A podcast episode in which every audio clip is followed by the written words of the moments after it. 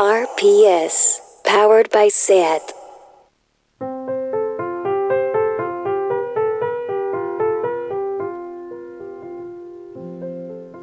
Welcome to the weekly review, where two elders and a young person make sense of the world we live in by analysing stuff we've recently enjoyed in pop culture. It's our last episode of 2020. We'll say goodbye to this infamous year by sharing our staff picks of our favourite albums released during the last 12 months. We reserved a blank space to review our last album of the year. You like what I did there, Ben? we, It's the way you said it. It's like heavy. we even have a special guest with us, Bikoko from Barcelona's Cute Mob, who's finishing the year by releasing her debut EP titled Aura Aura. Did I pronounce that correct? Yes. Because on the album it sounds different the way the spoken word is pronounced. pronounced. Thank you for joining us. And we're also joined by Mar Vallverdú, Hi. Ben Cardew III, Hello, feeling infamous. and behind the glass we have Rob Roman pushing buttons and controlling the quality of this wonderful sound. Um, and our general theme for today is mood. What does Gen Z mean when they speak of mood? Be sure to stick around to hear us digress around this concept. But first, let's get into the Christmas spirit with US Girls.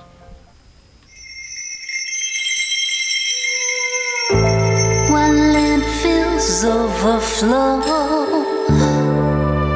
around the globe, you sit up there in your red. The charade has got to end, Mr.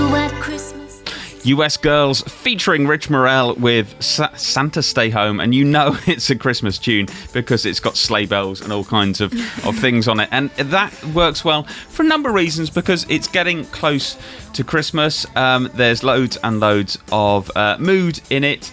Um, and also, that has certainly got something to do with our albums of the year. Don't want to give it away uh, too early, but it's a, a lovely Christmas song, and there really aren't enough of them. So, uh, as Johan mentioned, we have got a very special guest uh, in the studio. We're all uh, obeying COVID protocols, etc., etc., uh, flown in fresh from London. Uh, Bikoko, how are you doing? Hi. Well, first of all, thank you for having me here. Very excited. It's my first official interview, so it's exciting. Um, and I'm yeah, I'm doing great. Well, since it's your first official interview, uh, we have the privilege of getting to know you for the first time and also letting people know, and then other interviewers will be able to reference this show. for, for instance, your real name is Ney Lydia. Yes. I pronounced that right, Ney? Yes. Um, why did you choose the name Bikoko? What does it mean?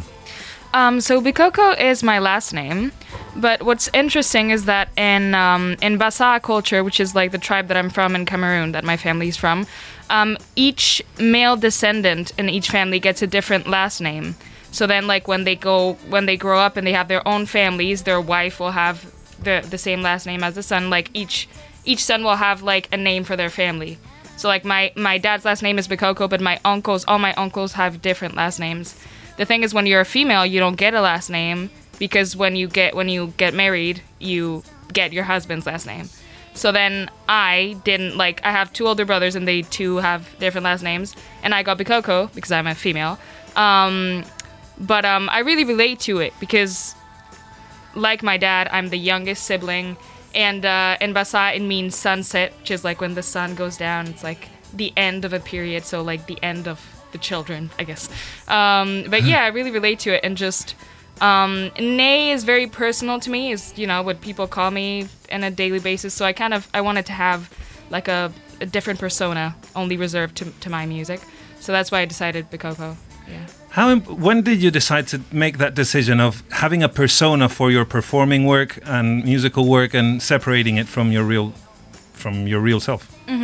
Um, so it wasn't something that really premeditated, like I didn't plan it, but um, just I changed my Instagram name a few years ago to just Bikoko, and uh, a few people started, you know, calling me like that, like oh Bikoko, Bikoko, and and, and I liked it. Um, especially I liked it because like usually people that call me like that weren't like my immediate friends or family. It was you know just more like a people that knew me mainly for my music or for modeling or whatever. So I started liking that uh, that difference. Uh, so I just decided to, to go on with it. It's good because it works as a bit of a protective shield as well, isn't it? You know, we're so overexposed, and sometimes the the meddling of personality and uh, character and stuff, it, it it can be very um, uh, strategic for an artistic career when you're in the public, right? Um, I read that you grew up in a very artistic environment. Do you come from an artistic family, uh, or are you the first artist? Um, I do come from an artistic family, so my dad is a jazz musician, a jazz Oh. um, double bass player. Yes, I'm very lucky, very lucky gal.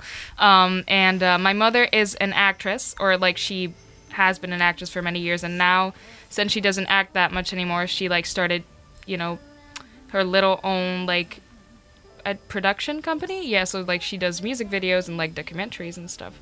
So um, I I grew up around, uh, you know, all the friends of the family were artists. They were all musicians and and people who did circus and, and stuff like that. So it's I was always encouraged to explore my artistic side, which I'm I'm very blessed to have been able to do.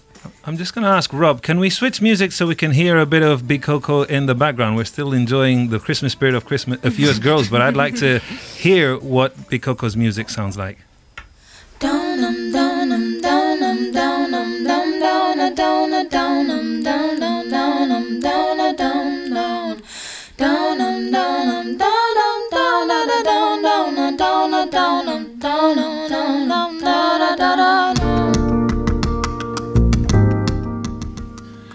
I'm really interested that your dad is a jazz musician because there's a real jazzy edge to to your EP, Aura Aura, um, and I found that quite fascinating. Was that like, did you always sort of agree with like the music your dad was listening to? Was there a moment where you just like, Dad, I don't want to have anything to do with jazz. I've I've had enough, and you went and did your own thing.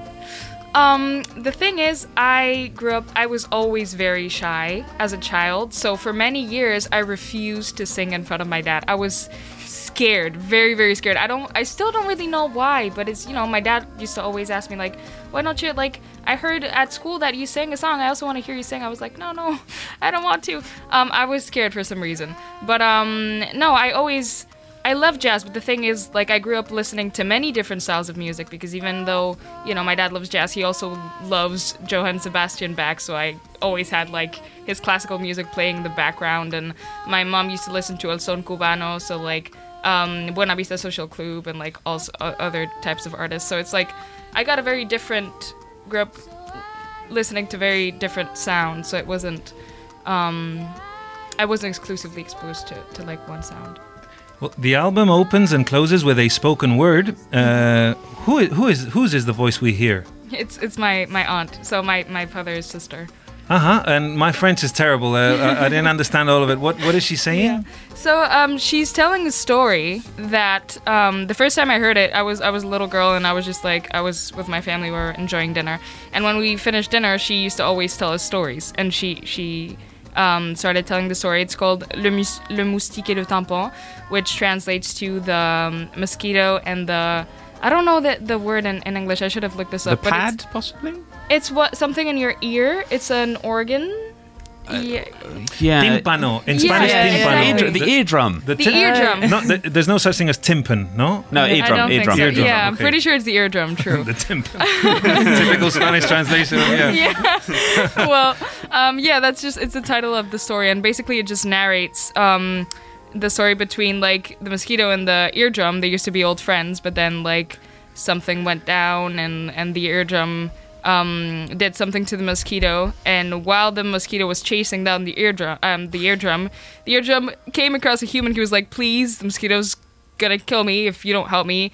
Can I just hide somewhere?" And he was like, "You can come in my ear." So the eardrum gets in there, and basically, like at the end of the EP, it says, and like that's why we get mosquitoes, you know, around our ears because they're like talking to the eardrum, and the earwax we have is rest of like the honey that they fabricated together. Anyway, it's a it's a story. It's it doesn't really have anything to do with the EP, but I just I just remembered that story, and exactly I the thing that I liked the most was the aura aura, which is um it's a technique that it's used in in storytelling all around the world, I I believe, but especially in Africa, in which to to keep the listener's attention, you you repeat aura aura um or like a different set of words uh, throughout the story, um and you wait for the listener to reply. So like when she says aura aura, if I was listening to the story, I would say aura to like to let her know that I'm listening. Yeah. You know what I mean?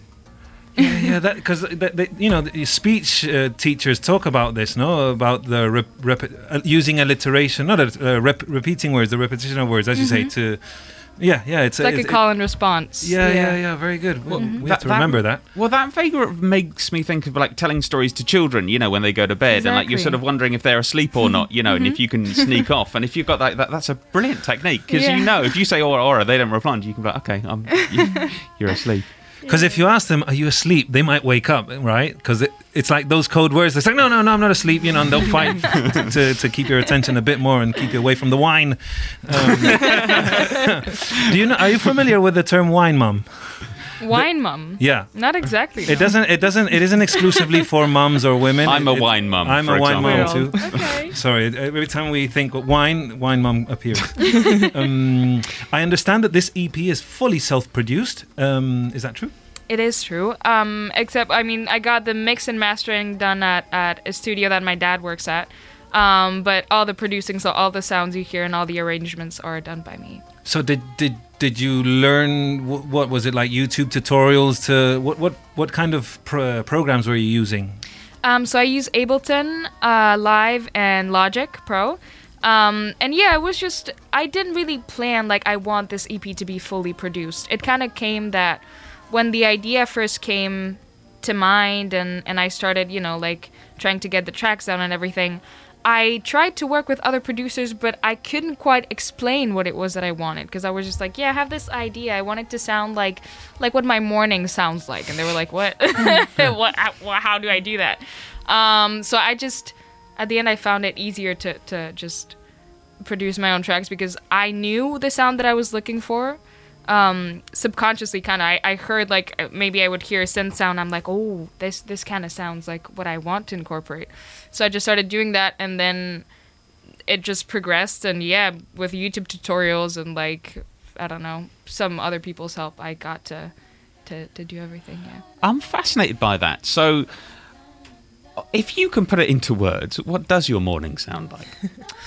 Mm, it's just like it's very hard for me to describe, but like what I kind of noticed when I came from with the idea for the EPs that every morning or every I mean in different types of uh, different um, parts of the day, I would feel inclined to listen to a certain type of music or to a certain type of artist. So like in the morning, I would listen to maybe something a little bit more upbeat, um, and towards night, I would listen to you know like more mellow or like harmonic, dense songs. So it's um yeah i just what i ca- what i tried to do was like listen i mean inspire from each of the artists that i listen to in each part of the day if it makes sense. So for example in the mornings i listen to a lot of Kaytranada, um which i love. So that's why i like in I, the song um that represents my morning i tried to like inspire from like more percussive and like synth synthetic like sounds. Yeah Well, the songs sound like they were recorded at the, at the most expensive studio in the world. It really, as you, well, you were saying you, you, you mastered at your at the studio where your father usually records, right? Yes. The what, what was that experience like of being you know going from being able to work on your computer at home to being in a studio? Did you feel comfortable? Were you intimidated at all by such you know the equipment and, and I don't know other kind of Um, not really. So the like it was mastered at my dad's studio, but it was recorded in my my room, my Okay. bedroom. I recorded it there, and once everything was down, um, the mixing and mastering process started like just when I moved to London. Oh, So we did everything in the in distance. Like I just sent him the tracks, and like he would do like a first mix and send it back to me, and like I would give feedback, and until we got everything down. And when I came here, I did go to the studio, and like we listened to everything, so it was cohesive. But I've been going to that studio ever since I was a kid, so it, it wasn't really intimidating. So, did you have to be creative when it came to getting perfect uh, microphone sounds? Like, did you have to hide in a cupboard to to absorb echoes or this kind of stuff? Did you any kind of um, unorthodox uh, practices to try and get better sound quality on your mics? Actually, not at all, because I am I'm a lazy person. Yes, I'm gonna admit it. Um, and I I just I don't really care uh, sometimes. So like whenever I get inspired, I'm like, okay, I want to I want to record now. Sometimes I would just get the mic in my hand, just start singing to it, and like in the audio, you can hear like. but I'm just like, no, but I like that take. So you know what? I'm just gonna leave that in. and like, if if you listen, like when it comes out, one of the the tracks in the song, I basically just like put the mic on my um, next to my uh, piano and I started playing it. So during the whole track, you could hear like ring, but I like it. I don't know. I think it adds maybe a little bit of authenticity. Um, but yeah, I, I'm not picky at all with like the getting the perfect sound. Because obviously you know it, it, people obsess over it so much, and especially Yeah. in, in in your style of or the styles of music, Mm-hmm. uh, you know it's not like uh, in punk rock you can get away with fuzz and imperfections and stuff. Mm-hmm. But it's true, the texture that you have on this EP is is is um. It's pure. It's very good quality. Um, you. How how have you found your uh, move to London has has inspired you? Is it making you think of new songs? Are you are you feeling that kind of thing of when you're displaced from your home territory? Mm, so I haven't really tried to do a lot of new songs. I mean, I, I do have like a few side projects, but they're not for me. They're in collaboration with other artists. But mainly, I've just I started school as well. So um, I've noticed just in the last few months that my vocal technique has improved a lot. So what I'm looking forward more than doing new songs is performing live, which now is very difficult. But um, I've already like I've gotten some ideas of, of things that I could do like whenever I get to play this this EP live and, and I'm very excited to do it. Um, I don't know when it will be possible, but um, I have a lot of ideas. Yeah. Uh, is it going to be just you on stage? You're going to join, be joined with a band? I mean, ideally, I would have, you know, African drummers and people who play the flute and double basses and electric. I, I would have everything. Um, now, I don't know what will be possible, but I would love to have African drumming for sure. And um, yeah, then I guess just the standard instruments bass, guitar. Would you feel comfortable playing with your your father's friends? Because you know, jazz musicians, they all know each other. A lot of them, you know, it's it's you know, I imagine he has a phone book full of like incredible drummers and Mm-hmm. Oh, totally. p- horns. Totally. I would I would be totally down for it. It's more like if he would want to be cuz if I could like I tell him, "Yeah, just come and stage with me," but he, he maybe he, he wouldn't want to. I don't know. Um but uh I maybe we'll we'll see. We'll see. We'll see. Tell me about your other family, the cute mob. The cute mob. Uh, cute mob. It's uh, no no the in front, right? Uh, who are the cute mob? Tell us about it. The Cute Mob are a uh, an artist collective based in Barcelona who was like initially, you know, put together by Leti uh, Sen, which is uh, a an artist, dancer, actor. Oh yeah, we know. a lot of things. We know, lady. yeah, yeah. Well, um, yeah, we're just an artist collective that you know um, incorporates many different artistic like disciplines or practice. I'd say like fashion, music, um, dance, and uh, and yeah, we just we're all pretty much in the same age range, and and we just we just like to make stuff, make art.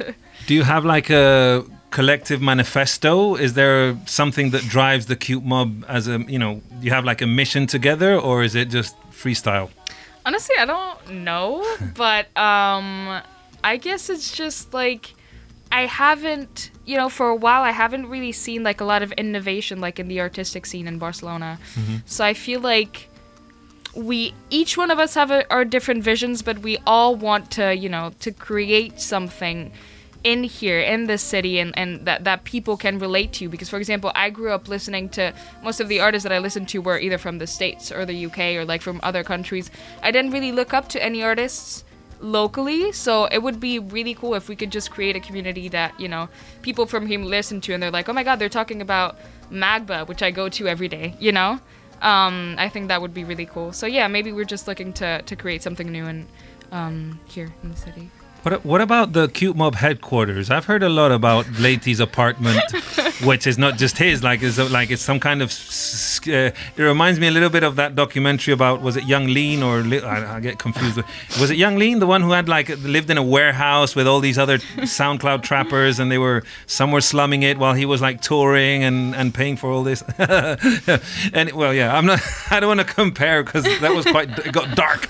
Yeah, Um, where are you going, yo? I, I, you know, I just, I, I'm just remembering what it was like to share a flat with five crazy souls. Um, I wasn't part of the Yung Lean uh, crew, but Sorry, I've, I've, I've, lost. What is the Cute Mob headquarters like? Can can you speak about it, or is it mm, off the record? I mean, yeah, I haven't asked anyone, but I'm I, like everyone knows. It's just like we always compare it to a cave because it's just it, I there's like two small windows and like there's always a lot of people inside this house. And what's inter I mean, what's funny is that I've lived like in front of his house during my whole life. Like we lived like literally opposite each other and I live with my family. And I remember like when they moved in a few years ago, I started noticing like parties very often and like I saw always people but I didn't know until like a mutual friend introduced us and I was like, "Oh my god, so this is this is what it's like in here." And yeah, but like it's cool cuz um they have like their little home studio so whenever we're bored or we just want to do something we can go and we I don't know, we chill or either make music. It's, it's cool to have Yeah. the space. It's really important to have a creative space, isn't Yes. it? Yeah, yeah, yeah. Should we listen to a bit more music? Let's li- li- lift it up again.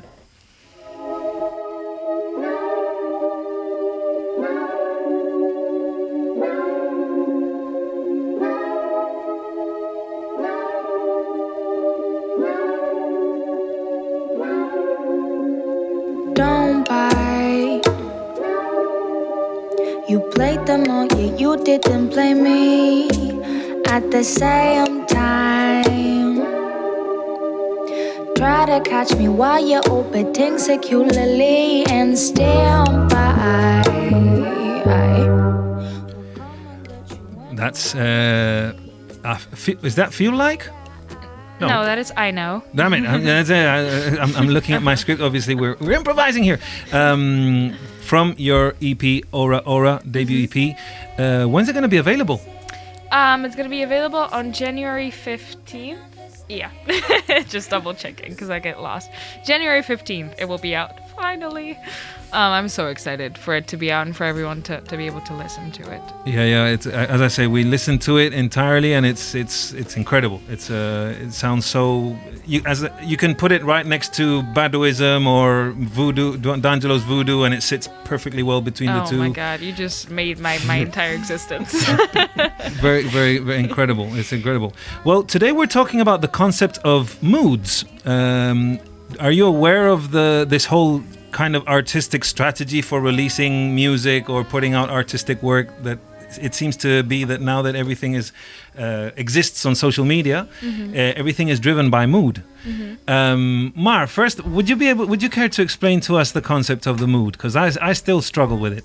Okay, so uh, mood more than just the artistic um, kind of thing that lots of artists are doing is a word that is been everywhere and it's like you you just say it constantly at least to me it feels like everything even my mom is talking to me and I can say mood. Like yeah it's a big mood or something. And and it's becoming to be a, little bit uh, on a like can it can be repetitive. And even in Spanish it has like kind of filtered through and I'm talking Spanish or Catalan and I, and I can say mudito which is like what what is wrong with me? And I, I'm not the only one. It- it's it's getting bad. So it can be addicting um, head, that uh, heads up for everyone who wants to start saying mood every time So it can get bad An And- example would be like uh, if si- if I say ugh 2020. Yeah, I, You can I just say mood. I can answer yeah, mood like oh yeah, totally big mood. That's such a mood. Or like you can be listening. For example, I was thinking when when's the times I, I've, I've been thinking like mood. Um, like for example, I think Kendall Jenner or someone big like really famous posted a clip, and that's gonna sound very random. A clip of Pingu, which is like the cartoon of like the animated cartoon, you know, for kids. That I uh, know Pingu. penguin. Wow, Yeah. yeah. Well, the, he was getting really overwhelmed over little things, and then he had like a mental breakdown over like the kettle being off and the phone ringing and the door being, and he gets really overwhelmed and he has like this mental breakdown. And I was like, yes, yes, big mood, big mood, Pingu. I'm, I totally feel you, and and yes, big mood and such a mood can be anything and everything, uh, but we have other stuff that can be explored by mood like I'm mood boards, like you were saying, are, which is a very interesting tool for artists and people like that. I'm obsessed with Pinterest, and I I thought it was this app for like soccer moms that can find recipes there and do it yourself. No, like you can do anything, and I, I'm not an artist. I'm I'm not one, and I have all these like little folders with mood boards of things that that are not going to happen. Like oh yes, when I'm gonna go on an Italy trip with my friends, and I want this mood, and I want this. Well, it's getting out of hand. You can see. It's yeah. becoming a boutique hotel. No, it's uh, it's curious. Exactly, the, the the the the arrival of Pinterest has accelerated this way that Yeah. people communicate with each other, right? And rather than explaining, oh, you know, I want to see marble tabletops and and and columns and and statues and stuff to get a Roman vibe, you just sort of say, look, photo. Yeah, uh, exactly. Like a minority report, no? Who would have told me that I would have I will would be using Pinterest as much as I do like but it makes sense because all the Tumblr kids that we grew up from 2010 to 2000 I don't know 17 we all what we did was basically creating mood boards constantly so it makes sense that now Pinterest is the way we creatively like take our Tumblr spirit that hasn't been alive for a few years, but now it's coming back. I feel like. Bikoko, did you have a work with a mood board for Aura Aura?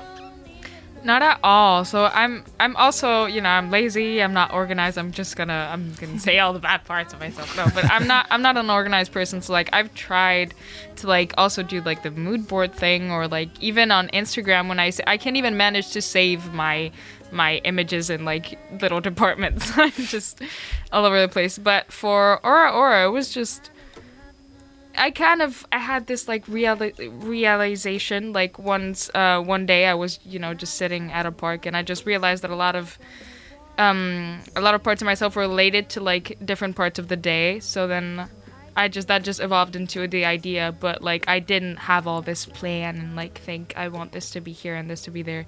It just kind of happened. Yeah. That's how you know you're an artist because it can happen naturally. To me, everything is so forced and so planned, and it never happens. So, and I, I really like you on, on the cute tapes, and I want to tell you that I'm really excited to hear the full EP when it's coming out. oh, thank you. Really appreciate that. Oh yeah, she didn't get the promo copy. Oh, no, ah, damn. I felt so left out when And we I were told saw to keep it you... so so quiet. So yeah, Yes, you have a very- we, we, we trust, we respect security measures. Well, especially you know Ben Ben's been working for many years as a, as a as a music journalist and he would get watermarked copies right and Oh, yeah. and if it gets out it's your name on it right and you can get well blacklisted that kind of stuff I, Oh, I yes. recall. I recall one time I had to. It went even further. I had to go to a record company to listen to the new Mariah Carey album. They sat us all in the room, took away our telephones, and we just like, had to literally sit there for like eh, seventy minutes to listen to. And like nothing against Mariah Carey, but God, it was just like I'd never heard it before. It was a really long album. I was like, oh, this isn't. No, isn't that sounds like super cool. Super cool thing to happen to you that Mariah Carey wants you to listen to the album. I, I don't think Mariah Carey had my personally. her I, yeah, I, don't- personally yeah, I would love, love, love to think that.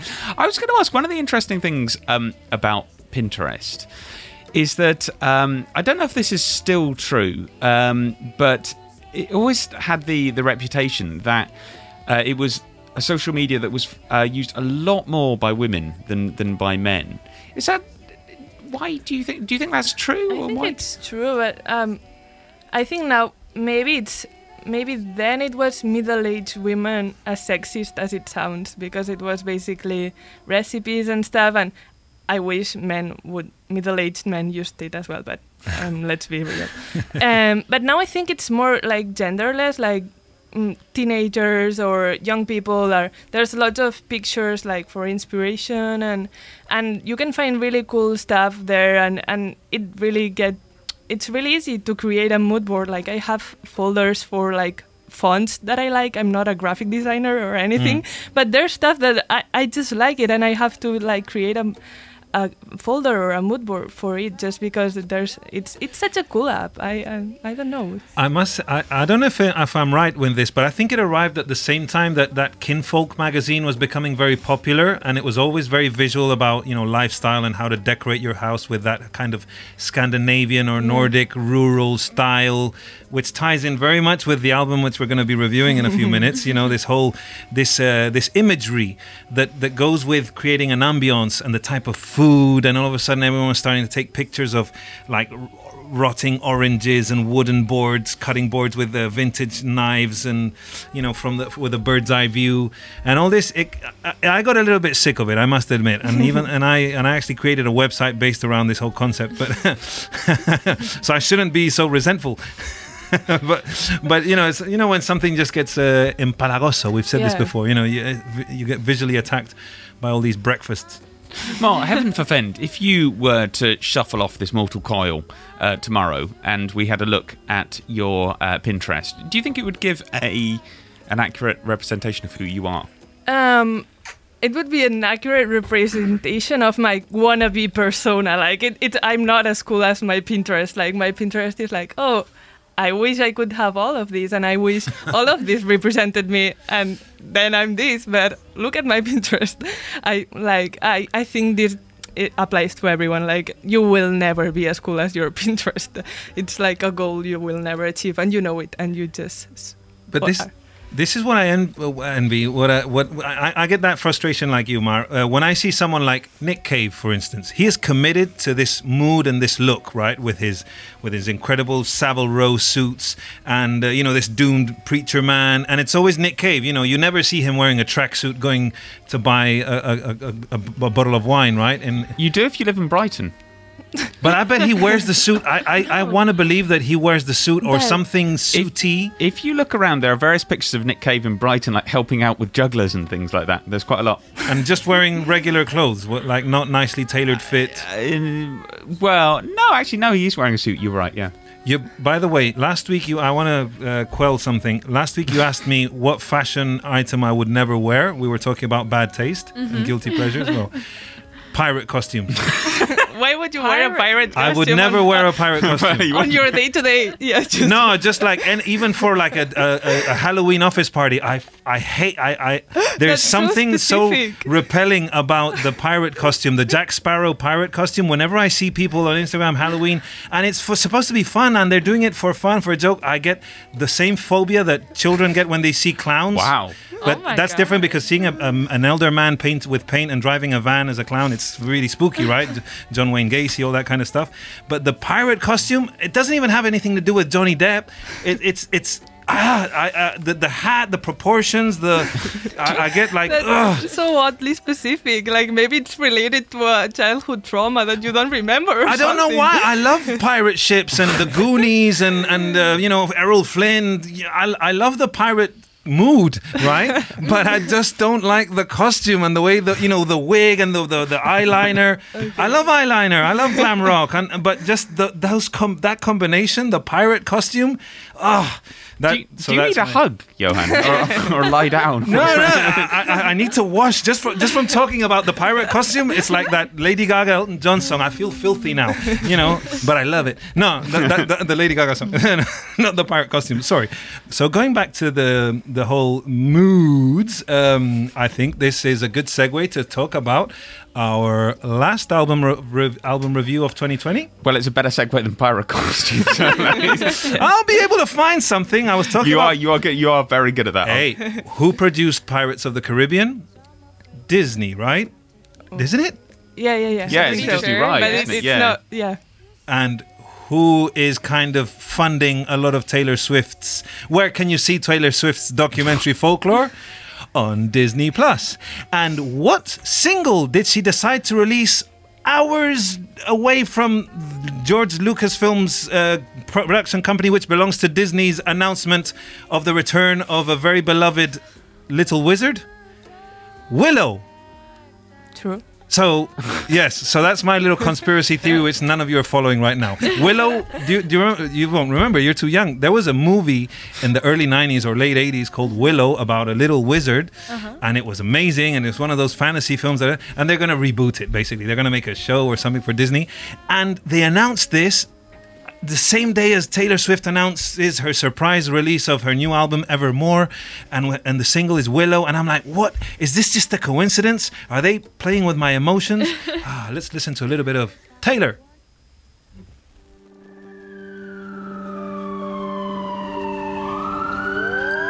He did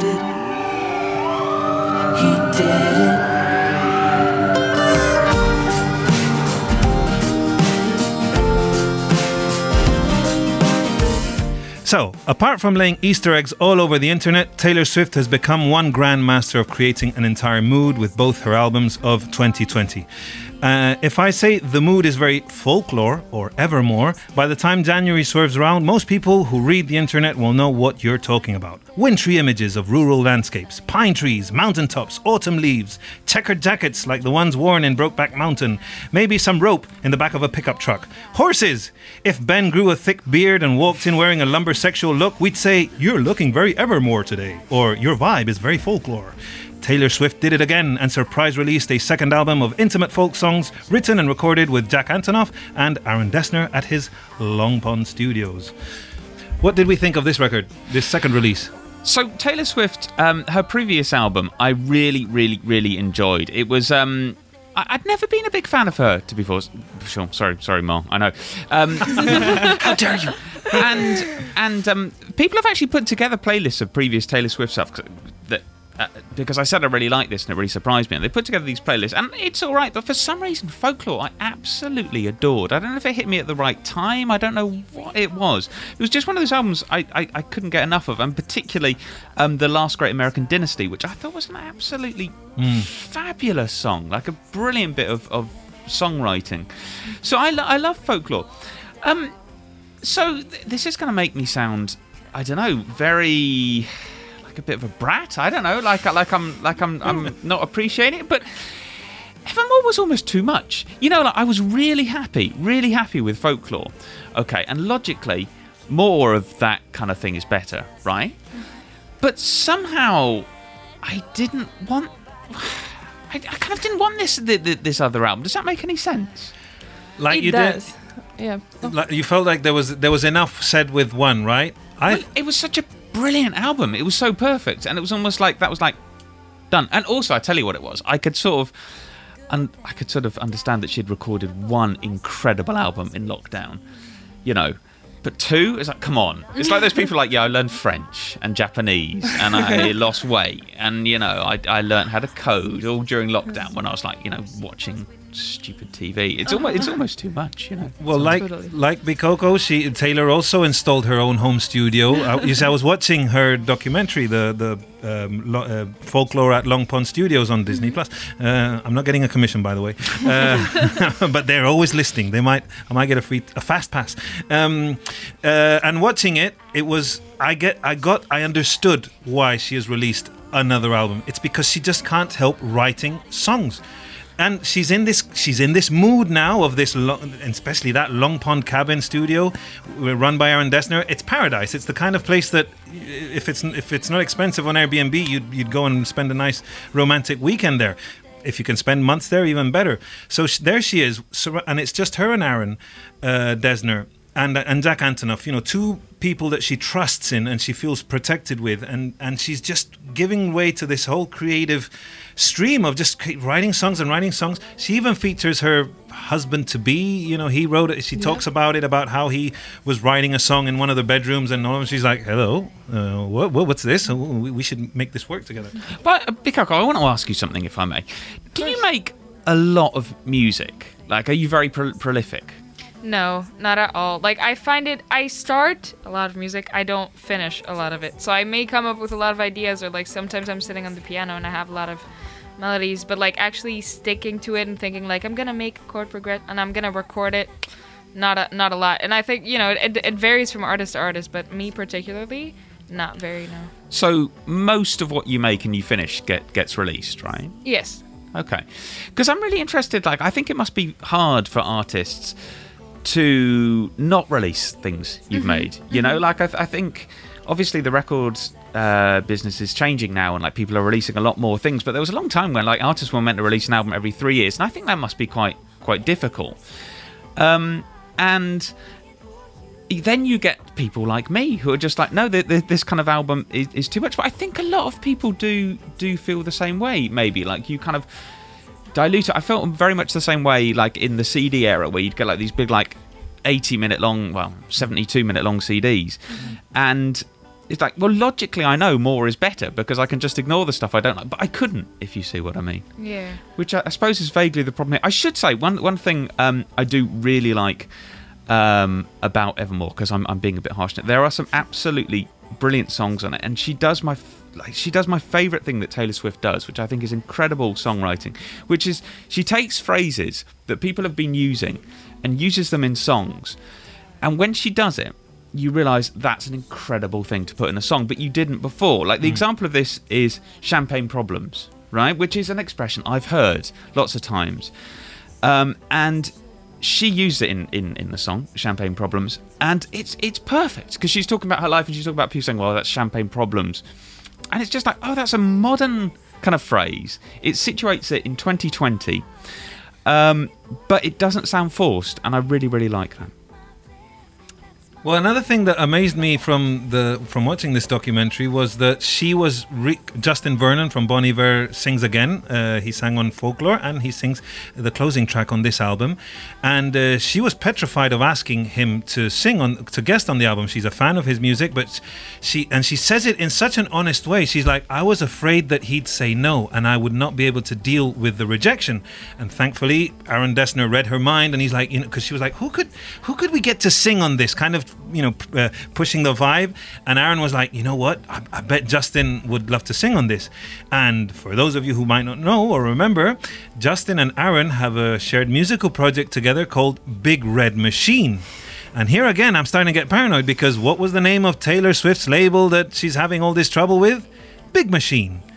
And what was her fourth album that she chose not to release you know when she took down all her music from streaming services from spotify and stuff?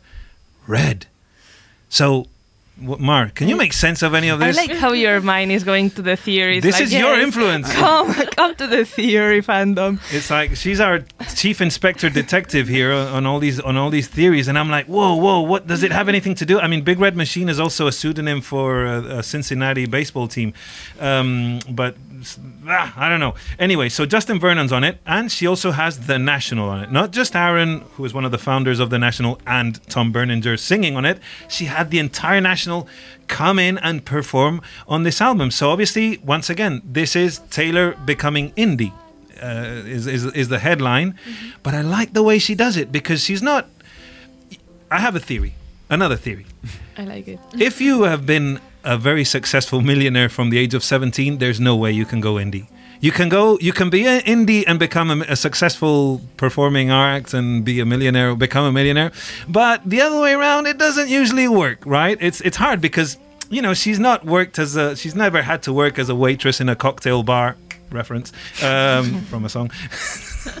I, I love it when I make these cheesy little jokes and no one gets No, it. No, I got it. I you got got it. it. I know you did. Don't That's you- why I pointed to you. yeah i didn't know what i was meant to do though It's from a song by the Human League. I was wait. Anyway, she's never had to sort of had the sort of shitty experiences of being in an indie band, you know, traveling in a crappy van and stuff. She's always been private jetting it. You know, from day one she was very successful. Private jetting. Uh, you know, I mean, uh, so so all of a sudden, her trying to big go indie that would never work. Especially, you know, we all know how the indie world is very snobbish and credibility and stuff. It's all very important.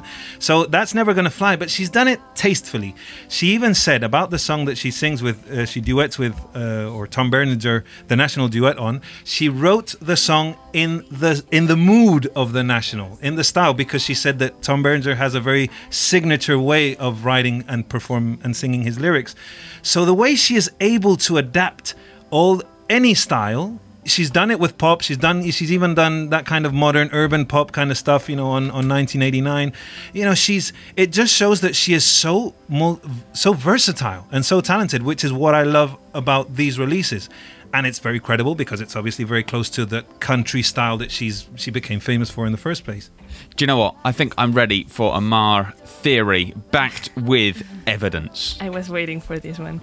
um, okay, so let's let's preface a little bit. So none of us were expecting this to happen, right? Evermore, just today, like a second album, Taylor never does like two er- two albums in one era.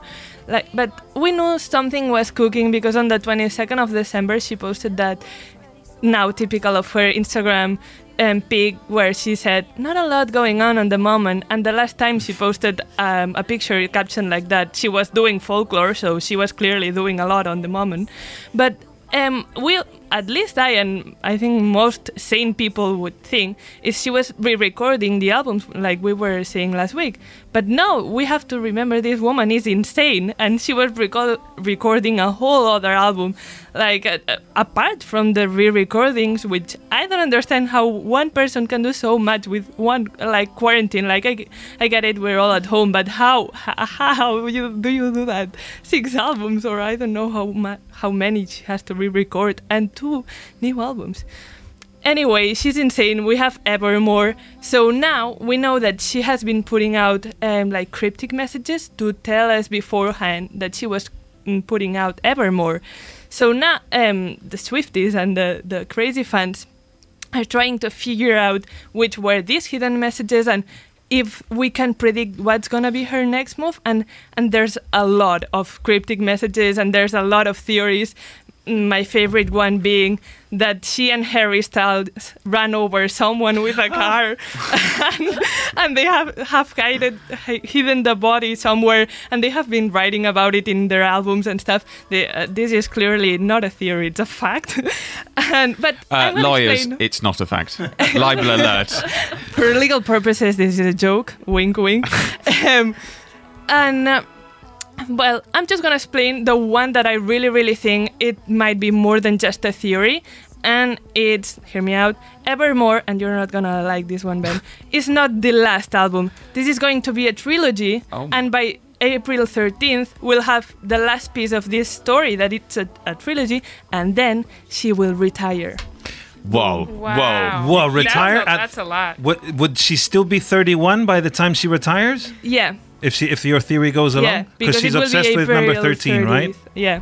She's- She's later on the year, so by April she's still 31. 31.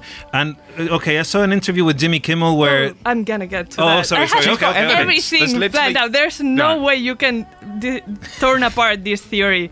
okay, so I'm I know what you're thinking. You're thinking, ah, three albums. It doesn't look much like Taylor. She only does one. She did two, and that's a stretch. So I'm not buying this. Well, according to a contract she has now with her new label, she has to release a certain amount of albums. So before she can mm, retire or take a, a like a hiatus stuff. Um, so whatever way, then put out all of these songs and stuff you have to put out um, according to the contract than to put out a trilogy. Makes sense, right? And then again, why would she retire? Hmm, I know what you're thinking. Taylor has said multiple times she wants to raise children out of the spotlight, and we know her partner is also very private. So remember last week when we thought that she was engaged because um, on the re-recording of Love Story she said, "Baby just said yes." Well, she's already married, not engaged, and she's expecting a child, and it's gonna be named Willow. What? Oh, wow. And I that's don't- why she needs to retire. I have, I, mm. What, I know you retire can't. for a I know while? you can't drop these mics, but that that is basically. they have That been was the dropped. Obama drop. That was in, very. I was very surprised by that. And Very I have coherent. more evidence Oh my! Whoa. that backs Wow. up this because you might not Please be tell me it's cardigan-based evidence. It's cardigan-based evidence. of course it is. We reviewed Folklore a few months ago, when it was released, of course, and we were obsessing over the merch that were cardigans. And you could get it in three colors, which is already suspicious. Three. Why would she lose three colors? The first was the one she was wearing on, on the cardigan music video, and, and it was the black and white cardigan, the folklore color scheme, right? But now we understand why there's another one that's orangey color scheme tone. Because it matches Evermore, but there's a third one that's greenish. Hmm, that doesn't match Evermore, nor does it match Folklore. Must it be a third album coming up? It is. There's a third album coming up. There's no way. There's no way this is just a, a slip that Taylor doesn't have like errors like this. She wouldn't put out a third random cardigan that doesn't match any of the two colors of the album color scheme. Okay, but what about when Jimmy Kimmel asked her if Woodvale okay. was? okay. You might ask that, and I will answer explain, you. explain, explain what the Woodvale thing was. She and there's a promo picture of folklore, and it's and you can clearly read Woodvale if you put lots of attention, but you can read it, and people went crazy. Like that's the name of the third album. We got it. Um, it's here. It's coming. And she went on an interview with Jimmy Kimmel, just like you said a few days ago, and she revealed that that's not a name of a third album. It's just a clue name um, that she used to f- refer to folklore before folklore was called like that. Yeah. Um, but she did not like torn apart the theory of a third possible album. It's just not called Woodvale. It that was a name for another thing. Okay. So I'm thinking it's gonna be something that rhymes with folklore and evermore, like cottagecore or something like that. Cottagecore, yes. it has to be something that rhymes because it everything's like that. So we know it's not the name, but it might be coming, and we know when it's coming. It's coming April 30th. I, I said that before, and that we know because the crazy fans have been scrutinizing every lyric video, and there's a, a clock on the video "A Cowboy Like Me" that points to 4:30 on April 30th, and that was and from the day the video was released, the day of the Evermore release, that was 140 days away. Like April 30 is 140 days from that date, and 140 days are the exact number of days between Folklore and Evermore. So it's you you see where I'm going? Oh God, we should put money on this and stuff. you know, we can have a little betting, like a porra. and final thing that I want to convince you with, if you're not convinced already, I, I need to go and have a lie down. You should really. finally, that we know Folklore was the story. Well, Folklore and Evermore are sister albums, right? She said it in, in an Instagram post, like, yeah, these these are going to be sister albums. And we know in Folklore we hear the story of James Inez and Betty, who we know are the children, the three children of Blake Lively and, and Ryan Reynolds. And in Evermore we hear the story of Marjorie and Dorothea, who also happen to ha- who are sisters and who also happen to have a brother named Alan. So James, Inez, Betty, a set of, si- of three siblings. Marjorie, Dorothea, and Alan, a set of three siblings. We're getting a third album to make the brother, sister, sister album. So we are missing a brother, and in this third album we'll have another set of three siblings, and it will be the full story. And this is my case, and mm, yeah, My and you, won, you, you, you, you, you have won the award of the year. That is that is a very very well researched theory. That's insane. Yes. I can't wait for April now. I want to see it happen. I want to see it forward. Let's listen to a bit more of this angelic voice. Rob, give me, give me, give me, give me.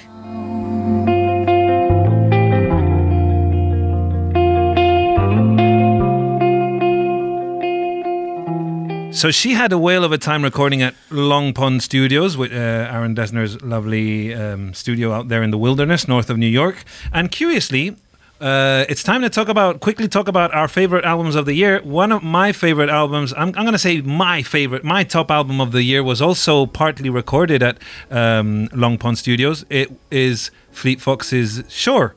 And uh, basically, I love that album because I did not expect it at all. It was also a surprise release. What is it about people who record at Long Pond that they don't need to surprise release their albums? No press build up, no hype, nothing. Just all of a sudden, bam, here it is. It was also very autumnal. In fact, it coincided with the autumn equinox. I fell madly in love with the entirety of the record. I love it because it was an antidote to a lot of the anxiety created by living through a pandemic. The songwriting was lush and deliberately deliberately gorgeous.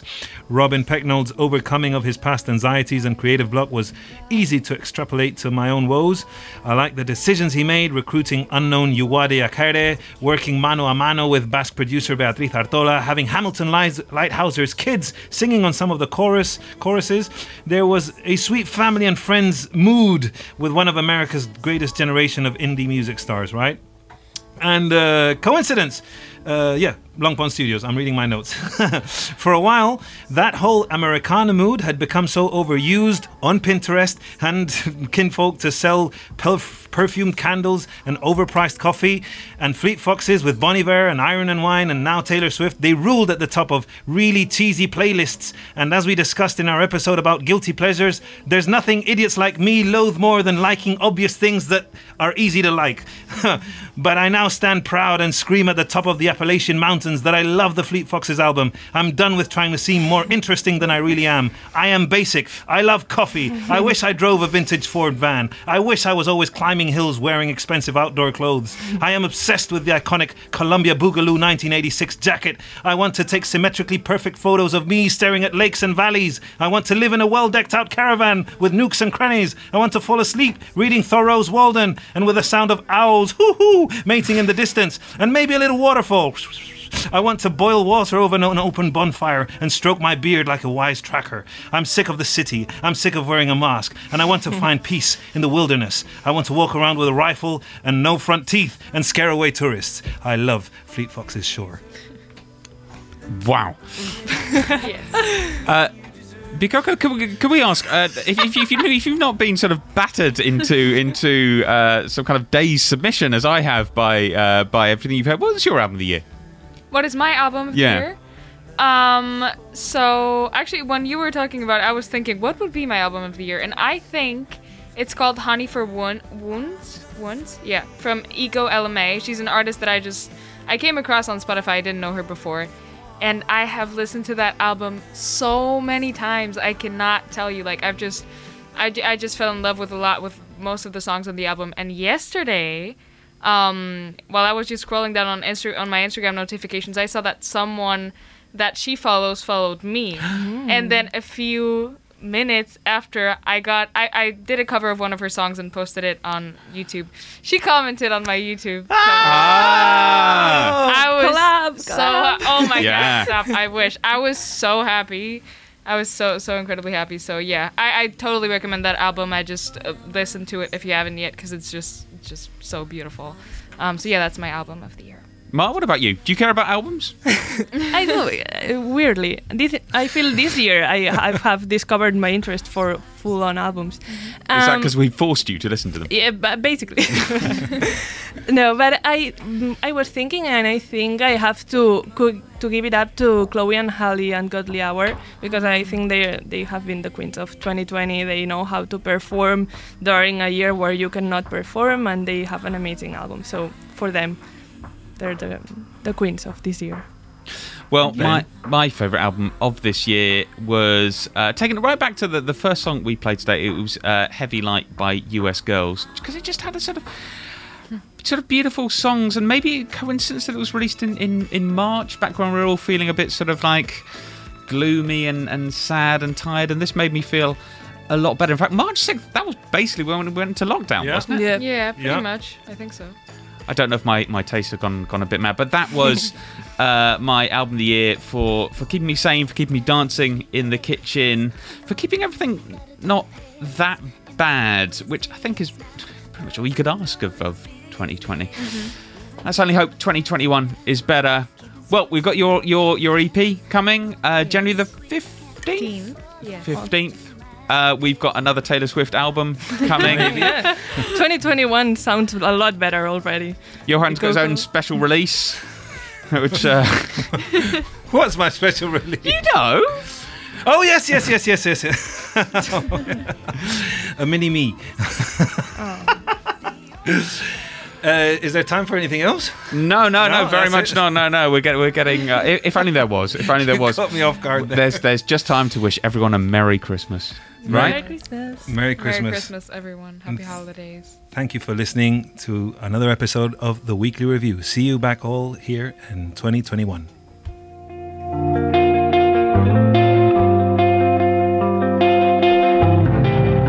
If I wanted to know who